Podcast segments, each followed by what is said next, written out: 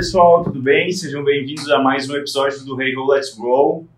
Hoje eu estou aqui com a presença de um expert em vendas, que é o Jaco Vanderkoy. Get it? Uh, bom, o Jaco ele é uma pessoa aí extremamente renomada nesse mundo de vendas e esse episódio ele vai ser um episódio em inglês, uh, um episódio um pouquinho mais reduzido devido ao tempo que o, o Jaco tem aqui conosco, mas eu espero que vocês gostem. So, Jacco, thank you so much to uh, accept our invitation. So it's a pleasure to have you here. Uh, please feel uh, comfortable to take a, a, few moments to uh, uh, introduce yourself. Oh, of course. Well, first of all, thank you for having me. I always appreciate the opportunity to speak to your audience. Also, thank you for switching to English. I apologize. I'm not willing, able to speak Portuguese. I'm trying to learn, but next time, next time perhaps. so, thank you also for the audience of listening in English to me. Oh, perfect. Uh, Jacco, tell me about your experience with your background, uh, just to uh, give a context. Yes, and you know, I was raised as an engineer uh, within Philips Electronics, within their schooling system, which is you know universities that you go to in the Netherlands. And then in the late uh, 90s, I came to the US to work for Philips in the US.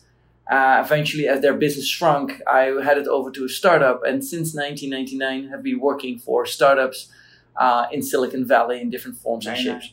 Yes. Oh, it's a long time. Yes, it is. Yes. Oh, nice. So, and you switch to okay, Philips, big corporation, then you switch to uh, startups. How was that? Actually, the best startup I ever worked for was Philips. Really? Uh, it was, and you know, like it, large companies sometimes have that, and it was already inside Philips that experienced that as they spun off a particular business, which you now know is the setup MPEG-2 set-top box business. And they spun that off, but they really ran it as a startup because of the late CEO, uh, Rob van and his attitude. And just to, to, to, be, to be there and to have experienced it, I learned that a startup has nothing to do with its financial structure as we recognize it. It has everything to do with the mentality of the people, and it can be accomplished at a massive company as much as it can by a brand new like couch serving startup. Yeah. Okay, I imagine. And uh, do you uh, at, at, that time did you work uh, in sales already or no? For Philips, I worked most of the times in engineering. I was the uh, engineer behind MPEG-2 uh, okay. set-top box chipsets, validating them. I was a pretty decent engineer. I was one of the arguably lead engineers among a team of super specialists. Uh, you know, like some of the specialists today were renowned for setting the stages for what we know as MPEG 4.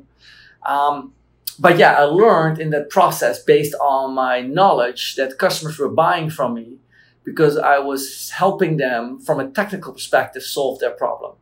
And I figured out that that, you know, like gave me a great avenue to enter sales uh, in the early days as a sales engineer. Okay, yeah. How did you switch these to sales engineering yes. and then going to it's like a different world it, it was but i traveled as a sales engineer traveled all across the world uh, visiting satellite uplink stations so and among others here in brazil and, and both in sao paulo and in rio uh, and those days it was Embratel, uh, Telco Brazil, uh, um, uh, yeah, a lot of companies. Sky Latin America was operating out of Sao Paulo. So I visited them and then as an engineer, I slowly became involved in sales because customers were listening to me.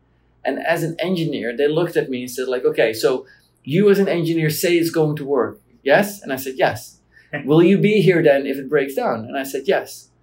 And as a result, they started to trust me for good reasons because, you know, like I wanted to make sure that what I said would work, should work. And if it didn't, to back that up with being on site. So I quickly got a name of that person that could solve problems for them, and that became out eventually selling. You knew the their pain better than the salespeople. In generally, yes, because I in those days I had four or five years of detailed engineering behind me, helping them figuring out what MPEG-2 problems really were about.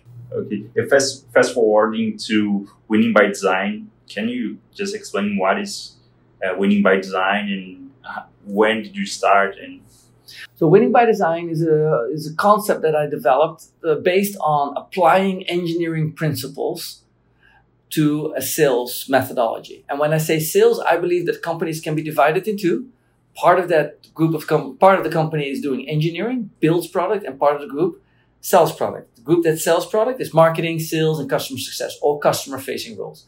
I combine all them and call all those roles sales, not just the salespeople, but also customer success, marketing, and so on. Those are all salespeople to me. What we found, what I found is that uh, if we apply conventional business principles from that I've learned during engineering and we apply that to business, it really works well. Process charts, mathematics, science to prove things. Um, I found that primarily when people said their gut feel or they're really trying to alpha over a customer or a peer or whatever, that it mostly is based on insecurity of them not knowing where it comes from. Having been in sales for so long, I can almost explain where all the concepts come from, why comp plans were designed the way they were, and so on and so forth. And so I always go back is does, does the person on the other side know why it is the way it is? And as a as today the CEO, co-CEO of Winning by Design, I am literally, you know, like felt that the, that I was needed in the market. I didn't want, you know, what we called um, uh, gut-based, opinion-based sales professionals. I wanted it to be causality-driven, math-driven, engineering-driven. So that's what you do with your clients right now. That's right. So what we do is provide assessment and design, while we analyze a customer's business, not just by looking at the numbers, but primarily, what we are known for is listening to the calls and reading the emails and understanding how meetings are being set up. So we are way more involved on the analytical side in the reality of what happens in the field rather than looking just at the data. Data is still very important to us because it often tells us where to zoom in on and where to focus on. But you know, we do uh, really want to listen and hear what is being said on the calls. So usually your clients are like uh, what size of companies, big companies, small companies, medium companies. Yeah, like Philips. You know, Philips obviously in those days was a big company, but it had its own startup, which would kind of yeah, benefit yeah. from us. And so we essentially are looking at about half a million to a million dollar recurring revenue, about 10 sales, sales professionals, again, sales, customer success and marketing to start off with, and or around five to 20 million dollars in funding so they can afford not just us, but also afford to make the changes necessary to become successful.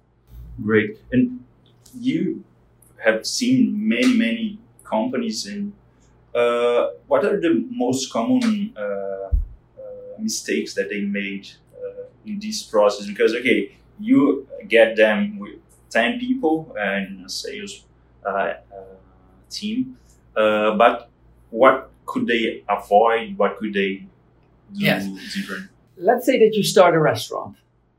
What kind of restaurant would you start? What kind of food hmm. style? Pasta. Pasta. Now, Italian restaurant. That's the first decision that you make, right? And now, what kind of cook are you going to look for? Pasta. Oh, yeah. Somebody who can cook yeah, pasta. Okay. Yeah. Right. So this is the reason why we often say to a CEO, "What kind of company do you want? What kind of sales method do you want to apply?"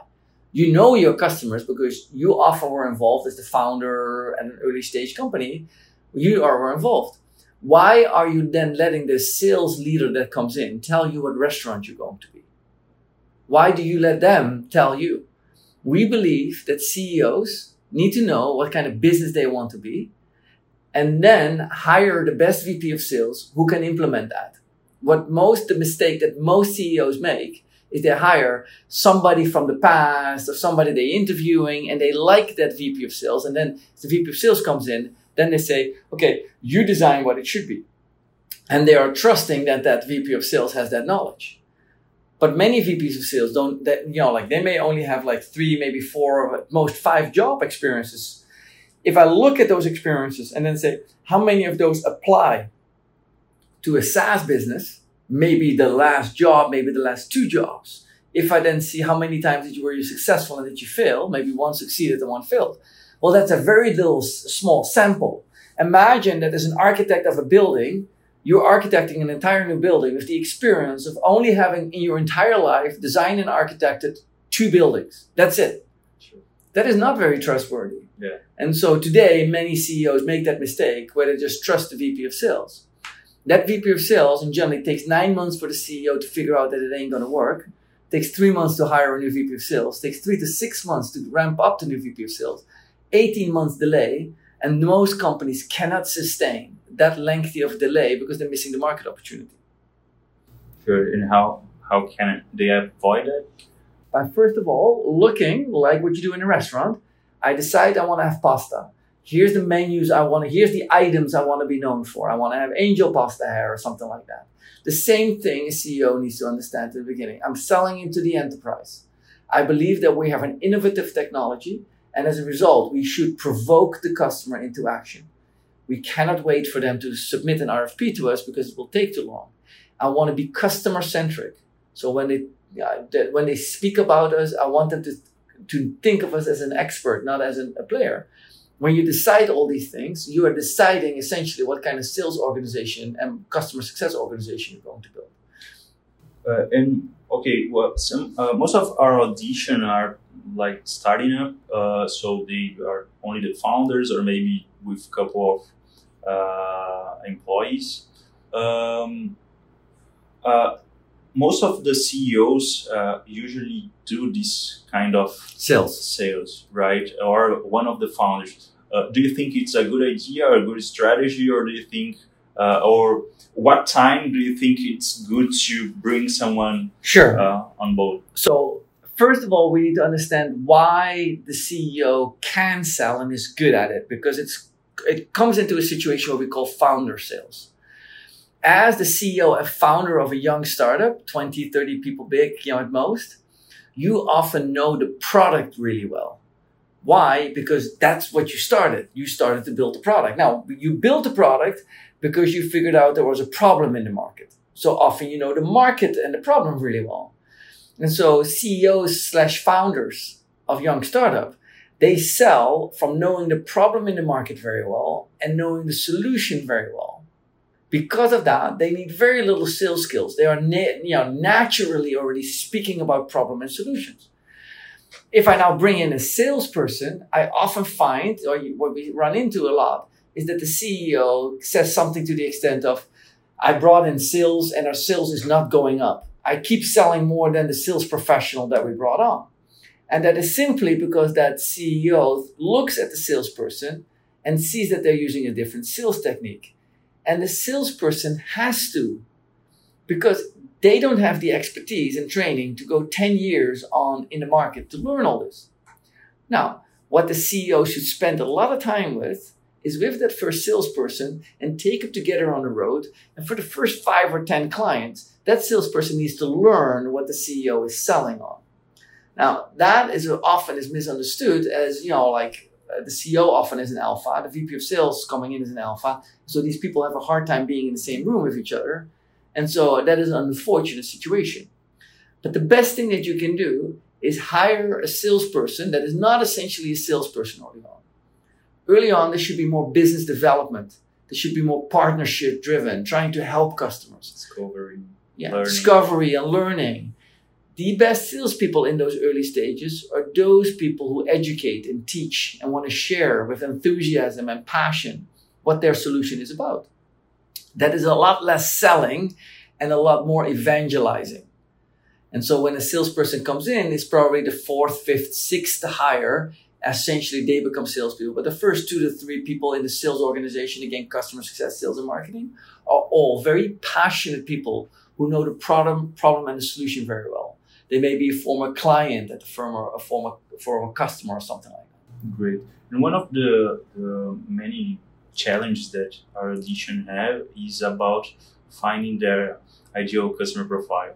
Uh, do you usually have uh, any tactics, any methodology to find that? How, how, do you work with your client? Sure. Let's say I'm selling an elevator to a bank, right? And the bank really, really, really loves the elevator. And so, and it's, I sold it to the, uh, the chief, to the CEO. Now, you can now say, what would be a good group of other people I want to sell to? What are the next opportunities I'm going to look for? What would you say? Banks. Banks. And you go like, oh, banks, because I want to win more banks. Now, or and I want to talk to more CEOs. And so you would naturally conclude that banks and CEOs are your logical good fit. But, but what was I selling? elevators. Now, why was I selling the elevator? Why did the bank need the elevator?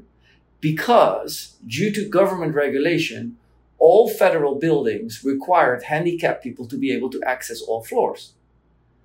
Now that's what we call a pain.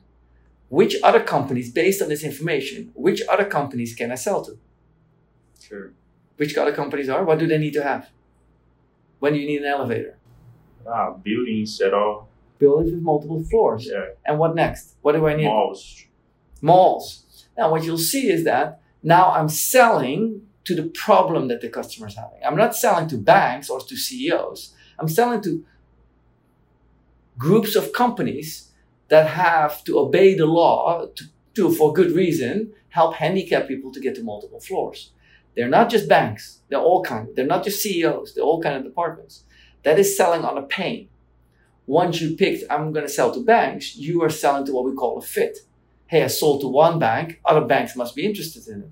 Well, if I have a flat, you know, like only one story company, then may I, I may not need an elevator.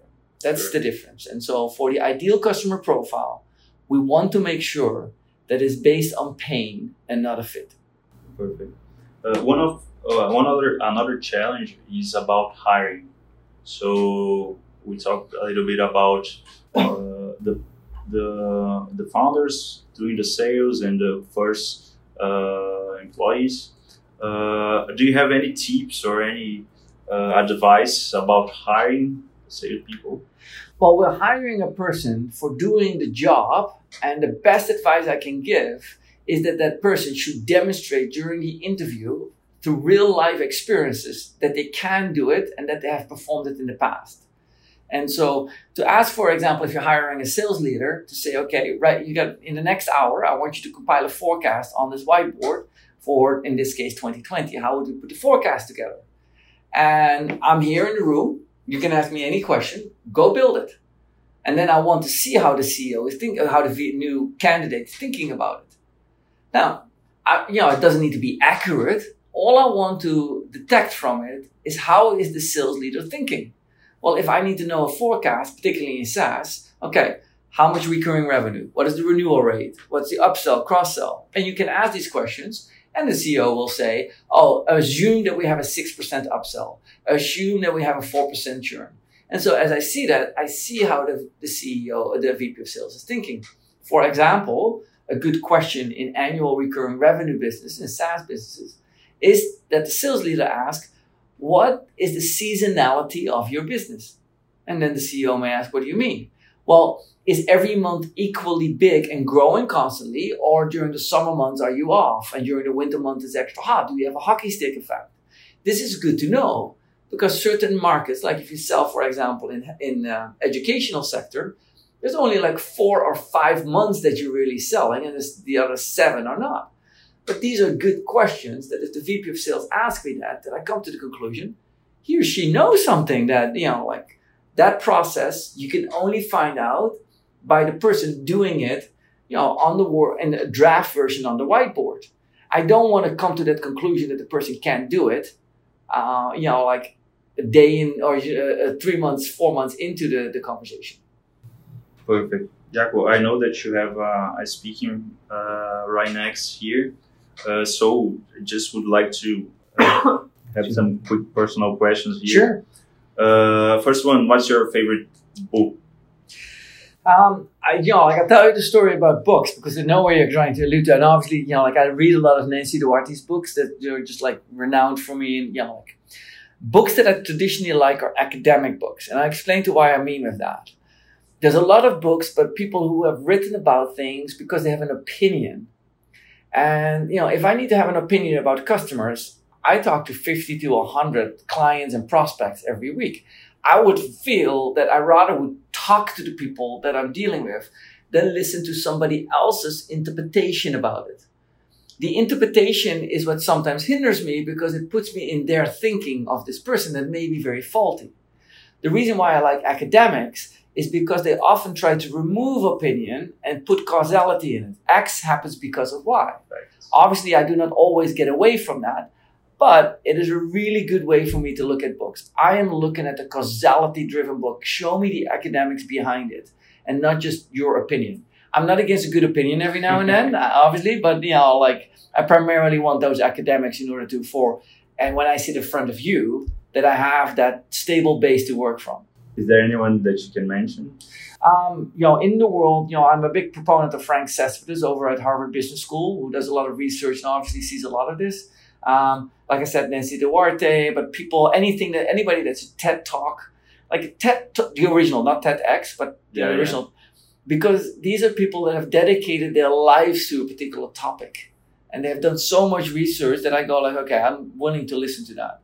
But just some person who travel, you know, like uh, somebody who two years ago started to get interested in sales, had one half failing sales job, just comes out with an opinion, blogging about it, and I was speaking to an audience. Yeah, I'm, I'm not that interested. To, well, I'm intrigued by listening to that person, but in the context of what they're giving, not just you know like what they're saying. Fair, perfect. Uh, favorite online tool or app? Superhuman is my favorite tool. Superhuman. Yeah. You get that? I couldn't get it. No, no, I get it completely. It, uh, Superhuman comes. It's uh, Superhuman is in a way to do email. It's an email Yeah. micro app, right? In order to do email better. What it requires is a behavioral change in email. Yeah, I, I'm the in the waiting list. So. Oh, you just I- have to send yeah. me an email. I get you in. Really? Yeah. Oh, thank you. And so, but the thing that with Superhuman works is that in order to make it work for you, you got to think of email not as something that you constantly do, but as something that you have set a window aside. So, for example, on a today like busy day like this today, I, I don't have time to constantly answer email. And here's why. When I start answering email during the day, it generates more interest. So it's a self-fulfilling prophecy. The more emails I answer, the more emails I have to answer. And so superhuman works really well if you set like three or four big blood, you know, like you're in, you're in the train, you're on an airplane, you quickly want to handle like an hour worth of email. I can nowadays process between 100 and 200 emails in a single hour. And by process, I don't mean just, you know, like delete, delete, delete, quick answer response, quick answer response. So that is for me that, that behavior. The second thing is superhuman's behavior is driven on less mouse movements and more on keystrokes as an engineer, I love keystrokes and single words, right? So it you know fits my behavior. It may not be for everyone, but it's one of my most favorite tools. Great. Uh, do you have any favorite website, newsletter, or source of information? In general, again, I'll go back to the academics. So I'm looking at academic papers and universities. I'm looking at four people who spent like four uh, four years to research a, a topic. I'm looking at like you know things I'm very like the Kruger Dunning principle, the Pareto principles, things of principles that have been found out over years. The more algorithms and why you know like processor capacity and memory capacity constantly change. Like these are the things that I'm more interested in than like I said somebody's opinion. So the websites are all over the place. I'm not going to one specific website per se. Uh, do you have any entrepreneur that you admire or inspires you? I think a person that personally I've always inspired is Tae Hea Nahm from Storm Ventures. Uh, Tae Hea is not a flashy kind of VC that stands up and brags or anything. Um, what I learned as a coach, and when, when I learned as a, as a competitive athlete for years, is that, you know, like a good coach doesn't tell you the 10 things you need to improve upon. A good coach tells you, like, he realizes that why don't you start with this one thing? I'm going to give you an example. Many times when we coach sales professionals, I see that they want to talk too much.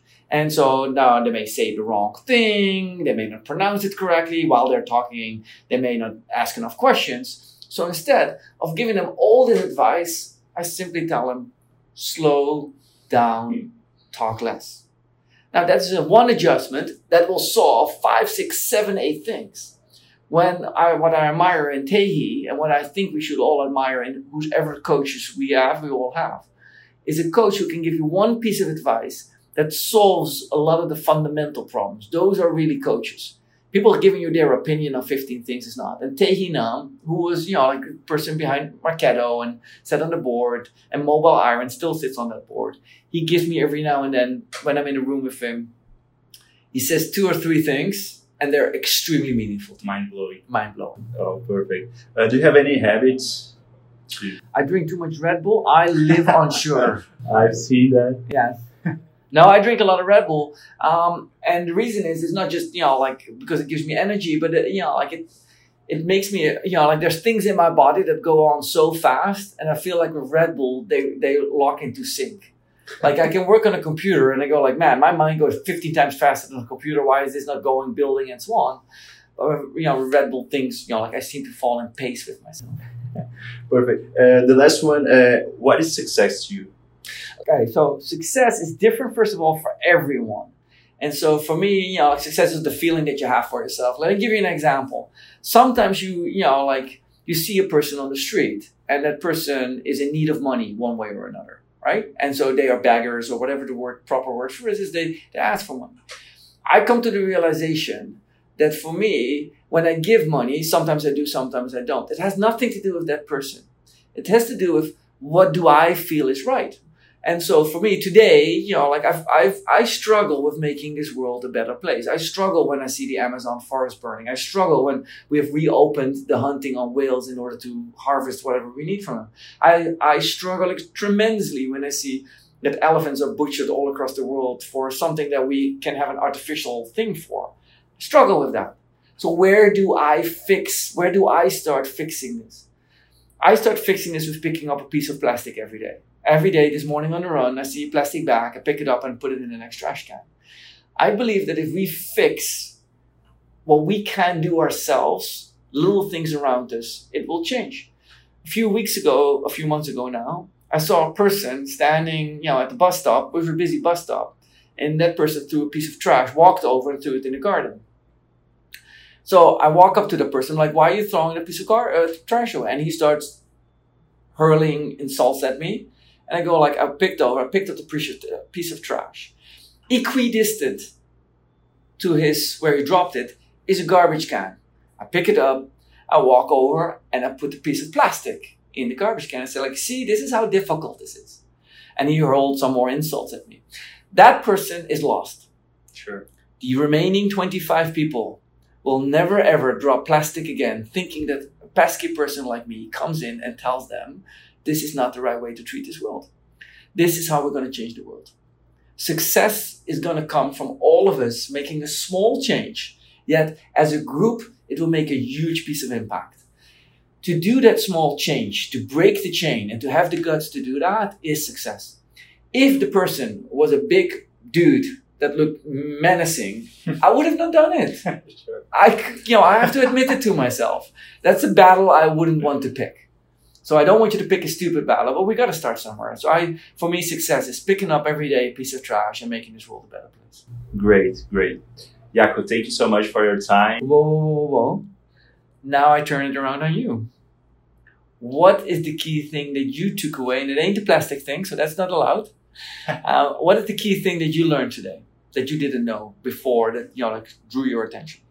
Uh, about uh, I think what uh, for all what that we talked to um, about the engineering thing in the sales process. So uh, I I also study engineering and business administration, and uh, with all the entrepreneurs that I uh, talk to and mentor and, and live with, I I see this thing missing. Like they don't put uh, uh, organization, structure, process into the sales uh, development.